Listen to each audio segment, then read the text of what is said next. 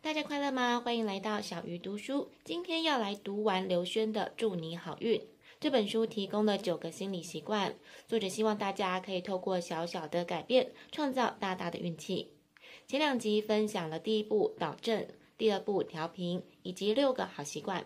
今天要来分享最后一步连线，以及最后的三个好习惯。第七个习惯是多听故事，多讲故事。幸运的人需要好的人脉，可是光认识人还不够，你要让对方留下好的印象。那么，如何不花钱又能有效建立好的形象呢？就是说故事和听故事了。大部分的人应该从小都喜欢听故事，可是如果要说自己的故事，可能觉得有点不知道从何做起。作者分享了好莱坞故事撰写秘籍，大家可以试试看。首先，就像童话故事一样，从前，从前，先交代一下过去的背景，然后有一天讲述一下故事发生的原因，于是这个原因造就了什么后续的剧情，然后就到了但是，来到这个故事的冲突点，接着交代这个冲突点的后续发展。你的故事可以有好几个但是发生，但是最后要记得有一个关键的时刻。然后是冲突的化解，故事的收场，而最后就是每个童话故事都有的“从此以后”点点点。学会说故事之后，也要学会听别人说故事，而且要是主动肯定式的听。什么是主动肯定式？书中举了一个很好的例子：当你朋友很开心的跟你说他今天升官了，如果你回答他说：“哎，你是不是瘦了？”这叫做被动否定式。不但不对题，也好像泼了他冷水。如果你回答啊，那你不就压力会更大吗？这叫做主动否定式。你看起来好像关心他，但其实否定了他的喜悦。第三个回答是好棒哦，今天给你请客。这叫做被动肯定式，听起来好多了。但是你可以有更好的回答，那就是第四种主动肯定式。你可以回答说：“恭喜你，你一定很开心。老板当时是怎么跟你说的？你有听出来这其中的差别吗？你不但肯定对方的感受，而且还主动提问，让他有机会分享。”接下来看第八个好习惯，以利他心态来交朋友。作者认为互助是这个社会的基本盘。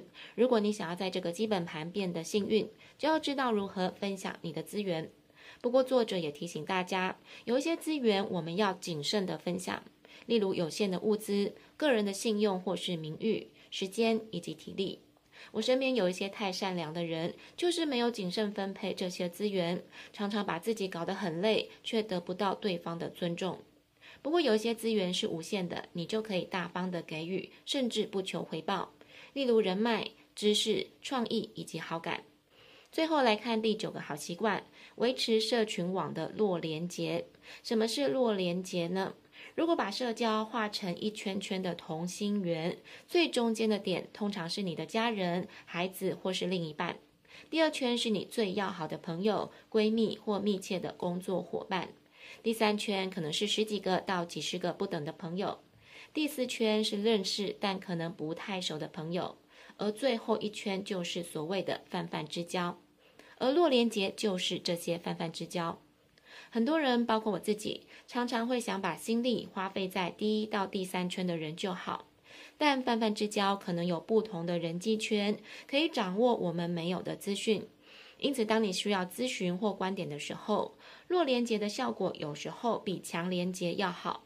而且仔细想一想，被我现在划分在第二或第三圈的人，有的当初也是在最外圈。所以，为了不错失和很棒的人深交的机会，要记得维持弱连结哦。最后来复习今天的三个好习惯。第七个习惯是多听故事，多讲故事。无论是说故事还是听故事，都有一些小技巧，大家可以常常重听这一集来好好练习。第八个好习惯，以利他的心态交友。无限的资源可以大方分享，有限的资源要善加分配。第九个好习惯，维持社群网的弱连结，因为好运可能就在泛泛之交里。很感谢大家跟我一起读完刘轩的《祝你好运》。下一集小鱼读书要来读什么好书呢？敬请期待。